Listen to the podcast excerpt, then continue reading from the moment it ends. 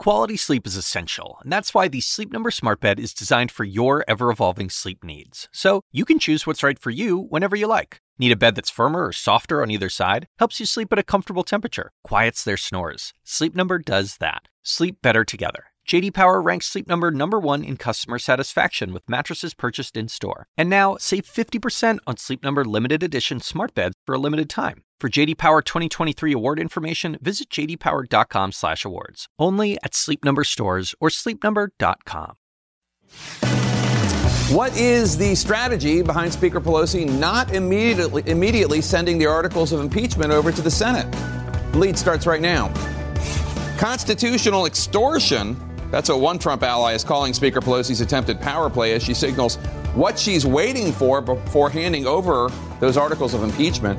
President Trump railing against dishwashers, light bulbs, the Clintons, Comey, a deceased congressman, and his widow. The stunning rant that only served to highlight how rattled he seems. Plus, Democrats facing off tonight in the final presidential debate of 2019, but the number of lecterns on the stage is shrinking.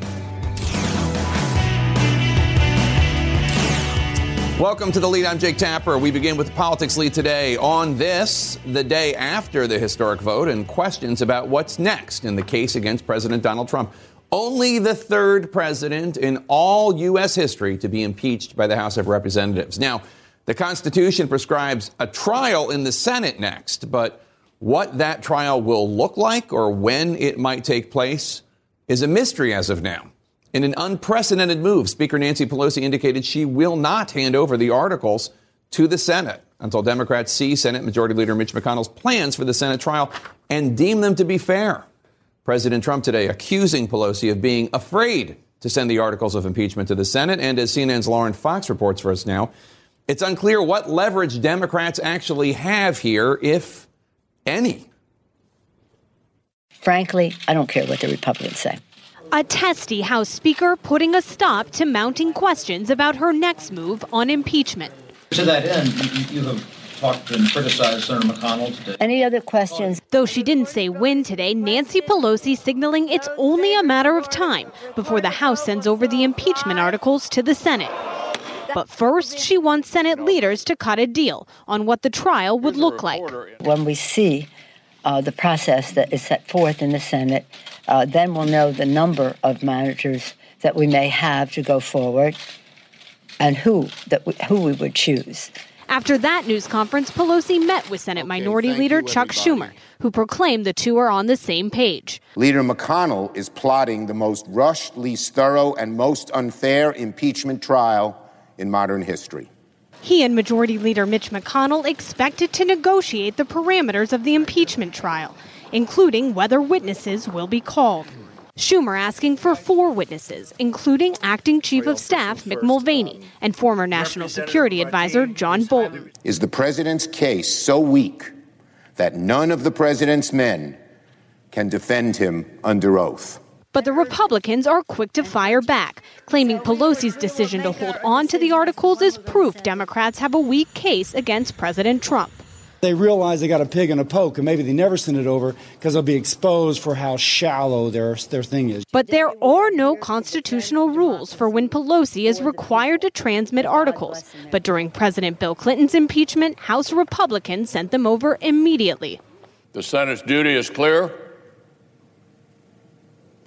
The Senate's duty is clear. McConnell arguing Pelosi's decision is an opportunity to skip a contentious trial.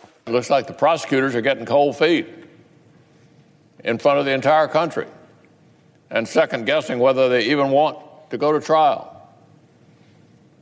They said impeachment was so urgent that it could not even wait for due process, but now they're content to sit on their hands. This is really comical. And of course, Jake, this is important because the House of Representatives, they're having their very last votes of the year right now. Not included in that, a vote on the House managers. That's a signal that we do not expect Nancy Pelosi to transmit those articles of impeachment before the new year. Jake? All right, Lauren Fox on Capitol Hill Press. Thanks so much. Let's chew over all this. Jackie, uh, I understand that the Pelosi people think that Mitch McConnell wants to get this done quickly and that he has some vulnerable members. But what leverage does she actually have here, if any? It's a good question. Uh, there's a couple different schools of thought here that if you slow down the process, perhaps some of these court cases that the Democrats have pending will come through. Perhaps uh, you'll get a witness to testify because of that. But it is putting a lot of chips in an uncertain pile, right? Uh, that's not. I don't gamble, so I don't, that's not the right thing. But but uh, but it, but but it, it, it's a Oh, curious. close enough. Yeah, it's a curious strategy because you're right. Uh, I, it's unclear how this puts any pressure on moderate Republicans um, at all. It's it's also not clear to me that Nancy Pelosi thinks she has leverage, right? I, I've read the stories on this and seen her comment on it. It seems like some of the stories have been a little overwritten. It seems like she wants to wait on the process, see who the managers are, uh, and then at some point there has to be a bill about who the managers are, how, how to pay for this uh, as well. It seems perfectly reasonable to wait until January uh, to do it, I- but I I don't think she senses she has any leverage uh, with Mitch McConnell. She's met Mitch McConnell, right? And, and so the idea, Yeah. uh, that- I mean, she knows that. I mean, what would the leverage be, right? Oh, I have this thing over here that you don't actually want, uh, and, and if you don't give me what I want, I'm not going to give it to you. He doesn't. He doesn't necessarily want to go through with impeachment. So holding on to it, I don't know how that gives her leverage. But Kirsten, what, the, what it does do is it, it allows uh, Republicans to fill in the blanks. Um, for instance, you just heard Mitch McConnell saying they, you know, they rushed this through, uh, and now they're holding back. They're talking about how maybe Democrats don't think their case is strong enough. And Josh Holmes, who is McConnell's former chief of staff, he tweeted. Bottom line, if the House refuses to move to a trial, they're dropping the case. It's a much bigger win for President Trump than an acquittal because it's an explicit admission they didn't have the goods to even present the discussion in front of uh, anyone other than themselves. Now, obviously, that's spin, but Yeah, but and I'm, I'm sure you disagree with it, but but doesn't this move lend itself to Republicans filling in the gaps of what the explanation is? I mean, they can, but I think based on talking to people in the House leadership, that they do feel like the president really wants to be exonerated. He doesn't just want a resolution that passes or something that's where there's actually no trial where he's exonerated. So they do feel like they have some sort of leverage. We could debate whether or not that's true, but but they feel that. They also feel like they want to try to get at least what they got in the Clinton impeachment, you know, basically to have some sort of agreement on what the what the rules are going to be and and ideally that would involve some people testifying but at a bare minimum to have some agreement on that. And they say that would influence the type of house managers that they choose. So they need to they're, they're they are they're negotiating. And i have to say I understand everybody reveres Mitch McConnell and, and he's, you know, the process man and he's kind of will do anything. But I wouldn't underestimate Nancy Pelosi. And she, she is kind of consistently underestimated. And, you know, I think that she has almost always ended up being right in the decisions that she's made, even when people were criticizing her along the way. So, it, assuming that it does go to a Senate trial, and I think I think it's probably a safe assumption that it will happen at some point. A source tells CNN the White House is weighing four staunch allies for the House to be the House managers: uh, Jim Jordan, John Ratcliffe, Mike Johnson, and, and Mark Meadows. Uh, everyone except Meadows met with the White House counsel this week. Uh, what do you make of those picks? Uh, standard. It's what you'd expect. These were people that were sort of stars or performed or, you know, were good good at making the case for the president when it was in the House. But you know, one of the interesting things about what Pelosi did was she drew a line in the sand. She said, "I'm not going to send." She didn't just say, "I'm going to hold back and let's wait and see. It's my prerogative. We've got to pass the rule." She said, "I'm not sending this over until I believe it's fair." So by definition, whenever she sends it over, she's saying it's fair. Mm-hmm. And so, if she sent it over tomorrow, then apparently she just undercut Chuck Schumer's whole case because she's saying it's fair that it went there. So she has to extract something from Mitch, in her opinion, for it to be fair. And I just don't, you know, I don't think Cocaine Mitch is going to back down. I think he's going to do what he thinks, and he's he's perfectly fine. He'll just keep confirming judges every day while he's waiting for it. I, I invite our fri I invite our viewers to, to Google cocaine Mitch to find out what he's talking about. It's an affectionate Right. term. It's- okay, Again, it's Kirsten. kind of the way Mitch McConnell is, is, is treated like, like so reverentially over the fact that he will be unfair, right? I mean, it's just like this isn't the things that he has done are unethical, like what he did with Merrick Garland. And the, and the idea that he would just refuse to even try to have a fair process and that that's somehow something we should laud. I, I just disagree with that. And I, and I, I do think in the end, she's going to send them over. And I don't think it's going to mean that, you know, that she necessarily agrees. She's going to try to get him to be fair. If he's not fair, that's on him. That's not on Nancy Pelosi. And Jackie, we have heard uh, uh, McConnell complain uh, that Schumer wrote a public letter about what he wanted instead of meeting with him face to face. I don't know how sincere you found that, but that, that was a, a pushback from McConnell on that. Yeah, but but this was after McConnell had gone on. Uh, I, I, can't remember. Fox, Fox, yes, Fox or I was like either Fox or something local, and said that you know I'm not an impartial juror. I'm you know I'm here to defend the president. I'm paraphrasing, of course. So there's a little bit you know tit for tat, and you're going to have that throughout this process. But you're going to see an interesting role reversal with Democrats are going to be complaining a lot about the process, which you saw Republicans doing a lot in the House. Everyone, stick around. We got more to talk about. President Trump impeached and uh, on hinged perhaps the attack on a deceased Democratic congressman that even left Trump's own spokeswoman somewhat speechless this morning. Then it's almost as if he watched yesterday's impeachment debate. Vladimir Putin's defense of President Trump. It sounds kind of familiar. Stay with us.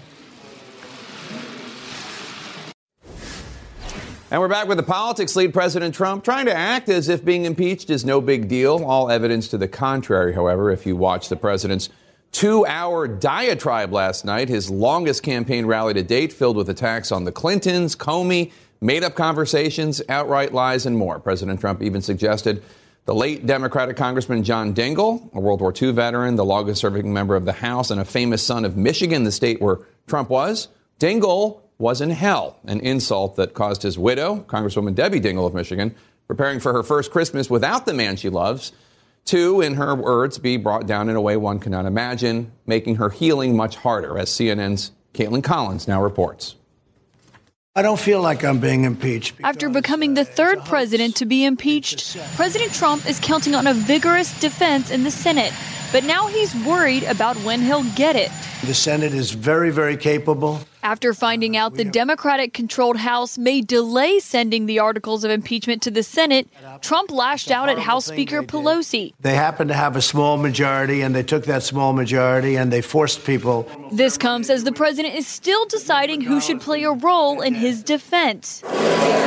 Sources tell CNN some of his associates have privately argued that his White House counsel, Pat Cipollone, is better suited for making a legal argument not a political one like the Senate trial will require. We have a couple of others uh, that we're going to put in, but Pat's been fantastic as White House counsel. While Cipollone is still expected to lead the defense for now, Trump has questioned if people think he'll be good on TV. Last night, Trump attempted to dismiss the gravity of being impeached during his rally in Michigan. I don't know about you, but I'm having a good time. It's- but his anger was obvious. Trump mocked his Democratic rivals, attacked the news media, and at a low point suggested John Dingell, the Democratic congressman from Michigan who died after serving 59 years in the House, was in hell. He's looking down, he'd be so.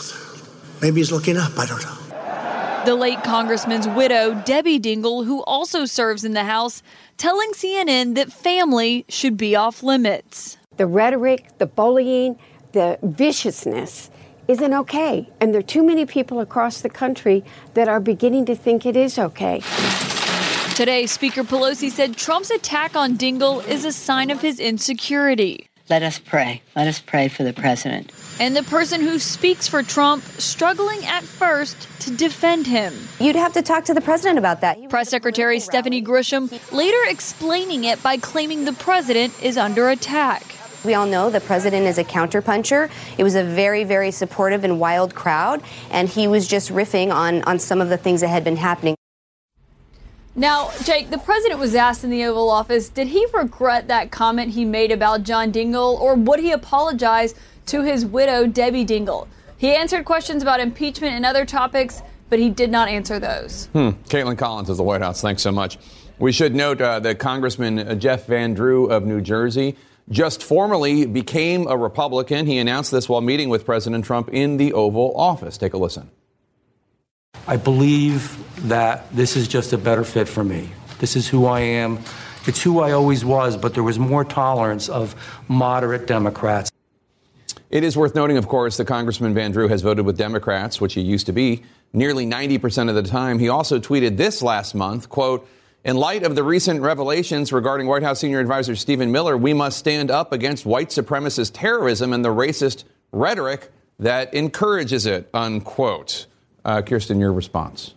Well, I don't think those kinds of tweets would really work very well in the Republican Party. And the idea that, like, you would go from being a moderate Democrat to a Trump Republican, that's just a strange choice. I, you know, I, it's not. It's not as though you're going from a moderate Republican, to, I mean, a moderate Democrat to a Republican, maybe in the George W. Bush era or something like that. I, I could see that, but today's Republican Party has moved so far to the right. I, I just something about it just doesn't add up, other than the fact that he's doing it because he thinks it'll help him win. Well, it, I mean, it looked as though he was going to be primaried uh, if he did not support impeachment. And now he has the support of the president in a district that President won. Remember, we needed 19 seats. We now need 18 seats. Mm-hmm. 13 Democrats are sitting in seats that Trump won by six or more. Now 12 because he was one of them. And so, you know, the math equation for the Democrats is, is bad on this when it comes to how this helps House Republicans. It also hurts their morale.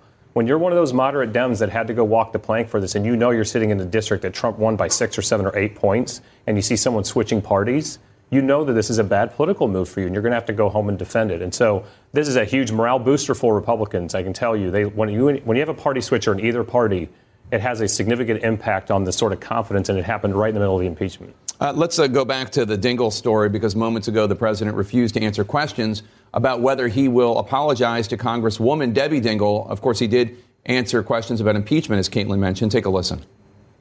Much. Thank you, everybody. Thank you.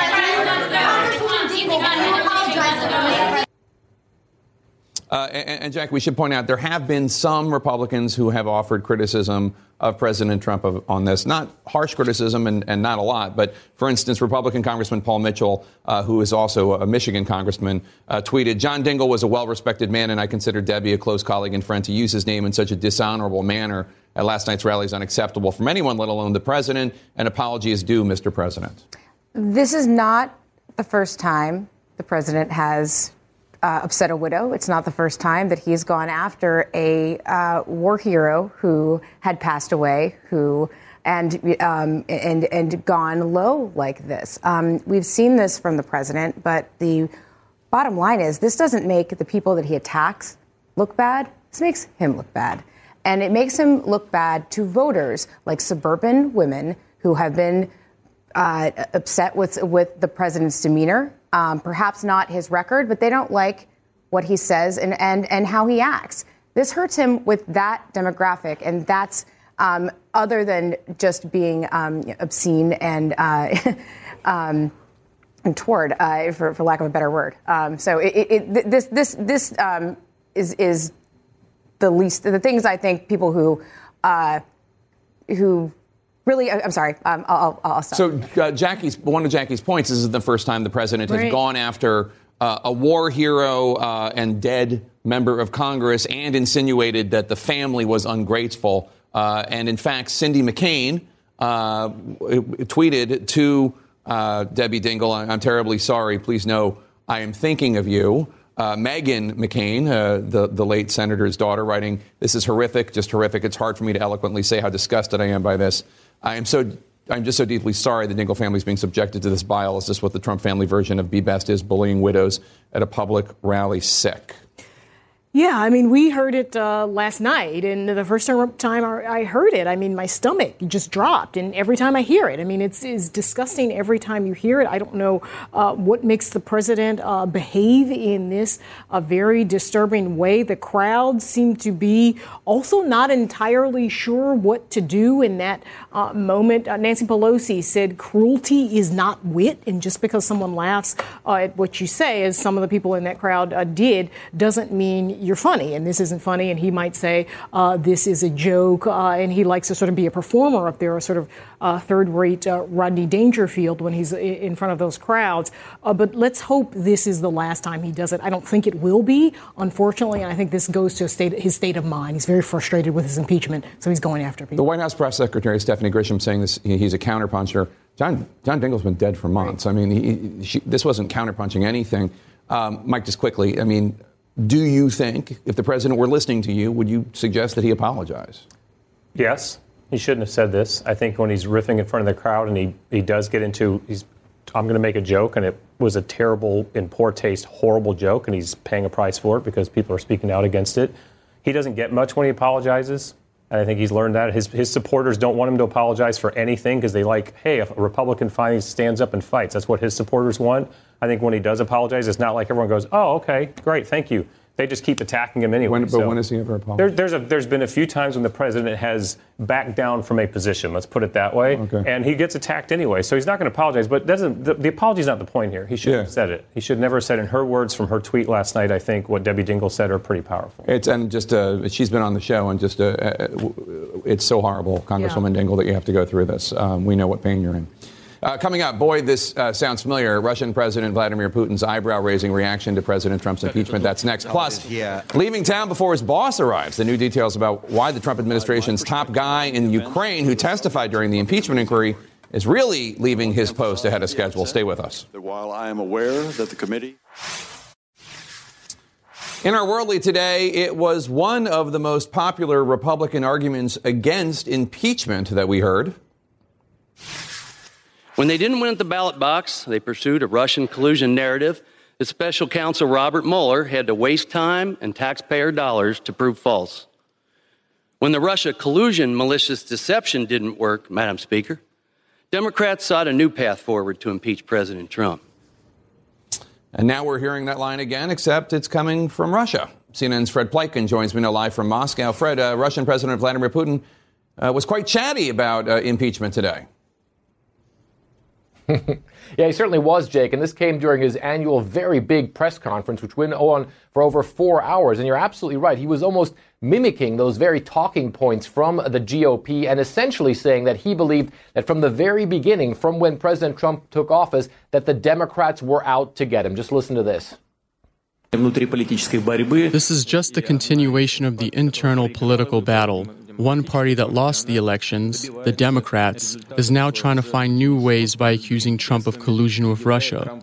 But then it turns out there was no collusion. This can't be the basis for the impeachment. Now they came up with some pressure on Ukraine. I don't know what is the pressure, but this is up to your congressman. Certainly does sound very similar, uh, doesn't it, Jake? Also, some words of support actually for President Trump coming from Vladimir Putin as well. Putin saying he does not believe that President Trump will be removed from office because, of course, the trial has to go to the Senate first. And he also said that he believes that President Trump was being impeached for what he called made up reasons, Jake. Hmm. And Fred, uh, we just learned the Trump administration is pushing back on legislation from Congress trying to deter Russian aggression. What are you hearing about that?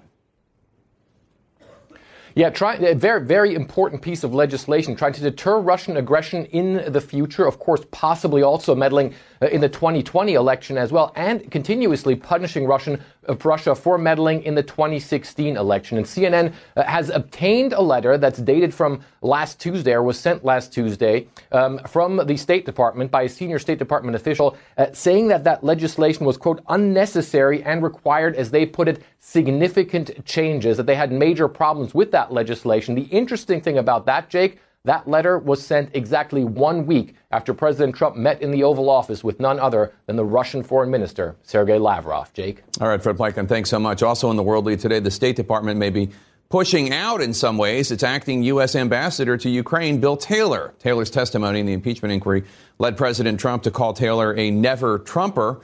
Now, a source tells CNN the timing of Taylor's departure from the embassy in Kiev may be more than a coincidence. Let's bring in CNN's Alex Marquardt. And Alex, Taylor is set to leave Ukraine just as Secretary of State Mike Pompeo is heading over there for a visit. Coincidence? Yeah, so we understand that uh, Bill Taylor is, has been asked to hand over his duties and is set to leave the embassy on January 2nd.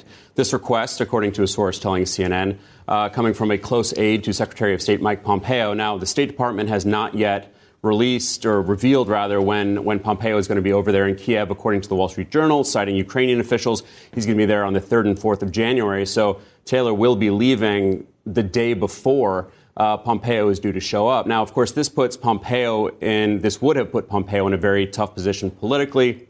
He doesn't want to be seen with a guy who testified against President Trump, saying that there was quid pro quo. So he wants to stay in, in Trump's good graces, um, both for his current job and if he, if he runs for Senate. Um, but this is someone, you know, Taylor did go in front of Congress and said in no uncertain terms that there was quid pro quo, that the White House was holding back a meeting and aid uh, unless President Zelensky of Ukraine launched those investigations. Pompeo is the one who personally uh, drafted uh, Taylor to take the job. Now doesn't even want to be seen in a photograph with him, according to this reporting. Alex Marquardt, thanks so much. A new CNN poll on the presidential race is out today, just hours before this crucial debate for several candidates coming tonight. The story being told by the new numbers. That's next. Stay with us.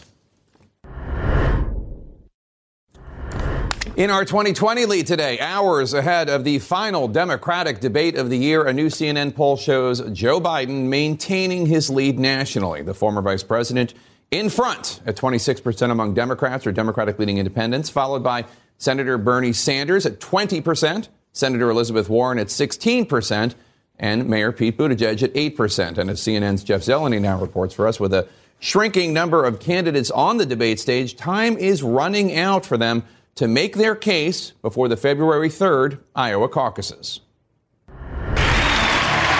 The battle lines are drawn for the final Democratic debate of the year tonight.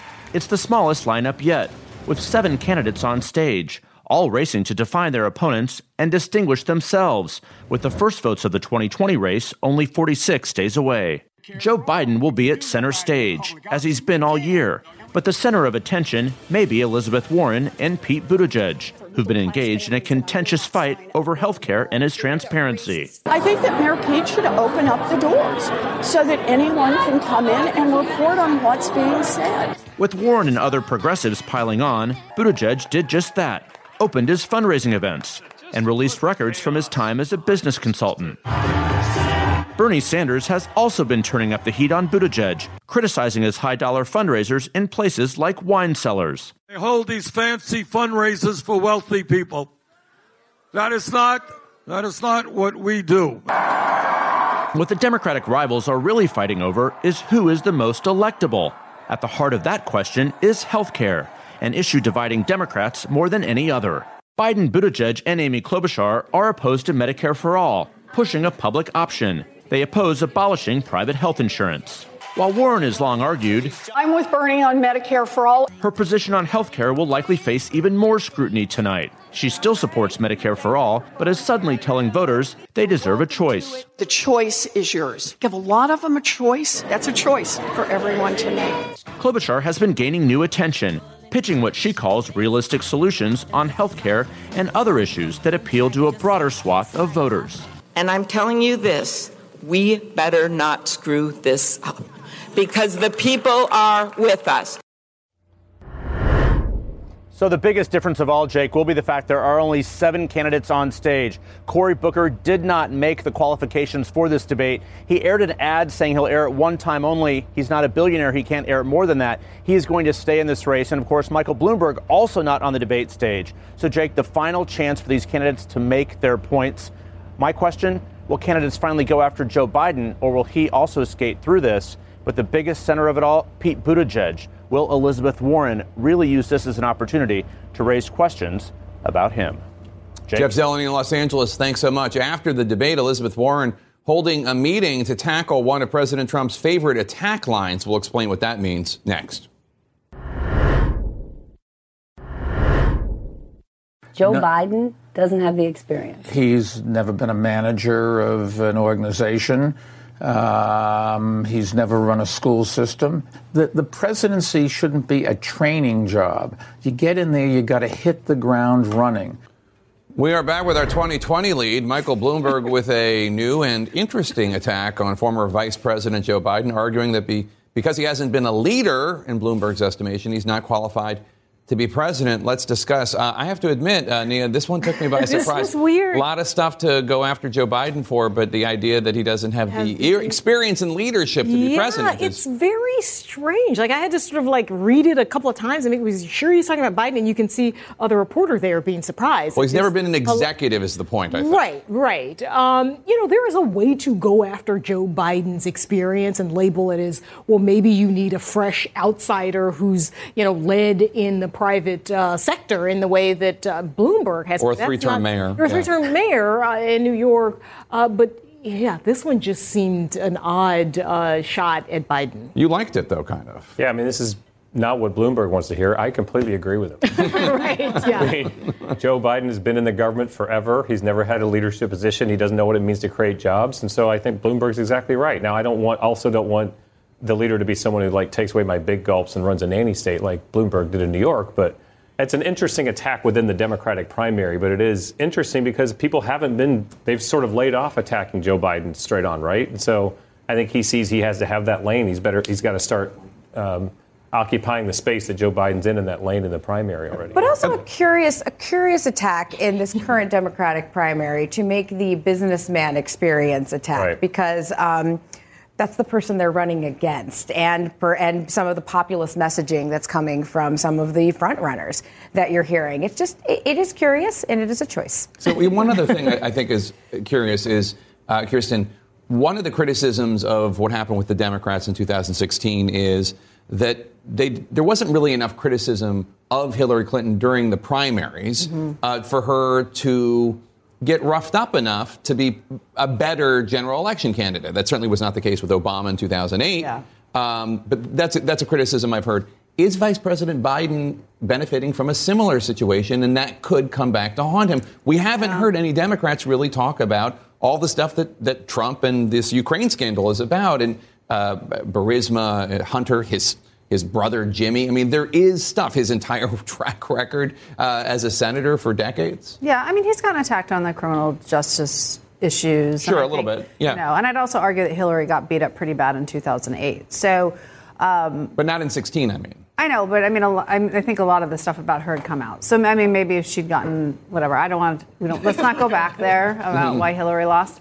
Um, but I- I just think that this is a bad argument to, for Bloomberg to be making because even bringing up he's never run a school system. I mean, the president doesn't run school systems. That's not what the president does. The president is the he- he doesn't even really run the government, right? I mean, he he's the visionary, or she someday, hopefully, is the visionary, is the person who sets the policy and hires people to do that. So I don't think that you know. I, I just to me, it's, it sort of suggested like he doesn't completely understand what the president does. I Mhm. don't think you need business experience to work in the government. But to your point, I mean, Joe Biden hasn't had a good answer um, as to you know the the whole Hunter Biden Burisma situation, and you'd think that at this point he would. Um, and I think one of the reasons Democrats haven't been attacking him on it is because they don't want to lend credence to the Republican attacks on Joe Biden. Um, but I think for sure, you, and you've seen him be attacked on his Senate record in the early stages. I think that comes back, particularly if he keeps rising, because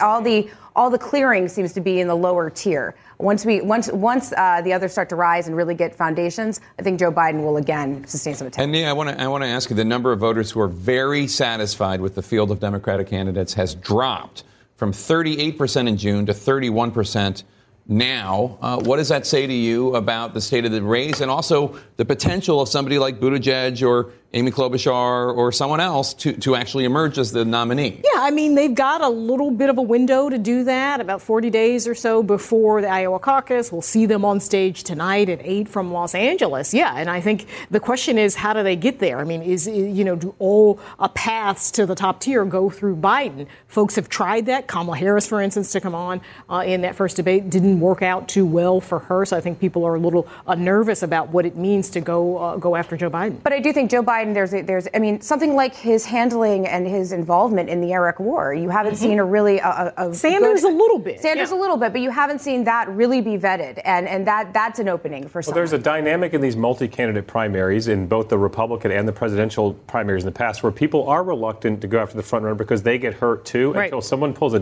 Dick Gephardt to Howard Dean and just says, "I'm not going to win, so I'm taking this guy out with me." Mhm. We haven't seen that Rubio yet. Christie. Christie Yeah. Rubio, Yeah, exactly. Christie Rubio. Yes. That's right. All right. That was a, a vicious. Everyone stick around. You don't want to miss, by the way, the final debate of 2019, the PBS NewsHour Politico D- Democratic presidential debate live from Los Angeles. You can see it right here on CNN or on your local PBS station. A coverage starts at 8 p.m. Eastern. A message to Democrats they may not like from voters in a Commonwealth that they're trying to win back in 2020. That's next. Stay with us. In our 2020 lead today, with less than a year until Election Day, will impeachment hurt President Trump's reelection chances or help it? Back in 2016, one of the ways Trump won the key state of Pennsylvania was by boosting support in small towns in rural areas, places such as Blair County, Pennsylvania, which Romney won 66% of the vote in 2012. Trump won by five points more, 71%. CNN's Martin Savidge talked about the impeachment vote with Trump voters there. In Blair County, Pennsylvania, the impeachment of Donald Trump isn't hurting the president. No, I love him. Supporters say it's helping. I think what they're doing is simply completely wrong. And I will vote for him in the coming election. I think it's going to help him get reelected, actually. Voters here are predominantly white, working class, strong in their conservative beliefs. What do you think this will do for Democrats? I think just put a nail in her coffin. Trump won more than 70% of the vote in this blue collar county, about two hours east of Pittsburgh, significantly outperforming Mitt Romney in 2012. To make America great again. But the Republican county chair says, had I asked him a year ago if Trump could repeat his success in 2020, he would have said unlikely. Now? I think he'll turn out that percent and more. He'll do as good as that, maybe even better? Maybe even better. How's that possible? Two reasons. Trump voters we talk to here like the economy and loathe impeachment. They credit Trump with the former and blame Democrats for the latter. And how would you say the economy here is in Altoona? It's it's good. Uh, you know, it's not uh, people celebrating boom days, but it feels like the kind of long-term steady growth. At Blair Image Elements, they make signs all of us see. But what critics see as clear evidence of presidential abuse of power, CEO Philip DeBoer sees as just the same old polarized Washington politics that moved him to vote for Trump in the first place. If it did anything, it would make me want to support him more. It's pretty much the same story down on the farm. This location, there's about 1,500 cows being milked. Milk from the Colt family dairy goes into Hershey chocolate and Land O'Lakes butter. Culp's business is improving, but his attitude toward impeachment is not. He doesn't follow it much. No, I, uh, I work too many hours to pay close attention. The way Culp sees it, voters should elect more like Trump to Congress. Is the impeachment process in any way going to change your outlook or support of this president in 2020? No. Um, you know, it just makes me, I guess, more convinced that we need more outsiders in Washington. Not all the Republicans I spoke to here support President Trump. Some object to him for what they call his personal flaws. And that they'll likely do in 2020 what they did in 2016, which is simply not vote. Because unlike other Trump strongholds, in this area, when I asked people if there were any Democrats they might possibly consider, the answer was unanimous no. Jake? Martin Savidge in Altoona, thank you so much. You can follow me on Facebook, Instagram, Twitter at Jake Tapper. Tweet the show at the lead CNN. Our coverage on CNN continues right now. Quality sleep is essential, and that's why the Sleep Number Smart Bed is designed for your ever evolving sleep needs. So you can choose what's right for you whenever you like. Need a bed that's firmer or softer on either side? Helps you sleep at a comfortable temperature, quiets their snores. Sleep Number does that. Sleep better together. JD Power ranks Sleep Number number 1 in customer satisfaction with mattresses purchased in-store. And now, save 50% on Sleep Number limited edition smart beds for a limited time. For JD Power 2023 award information, visit jdpower.com/awards. Only at Sleep Number stores or sleepnumber.com. I'm Dr. Sanjay Gupta, host of the Chasing Life podcast. In honor of our 10th season, we want to hear from you. Leave us a message at 470-396-0832 and tell us how you chase life. It could be used on an upcoming episode.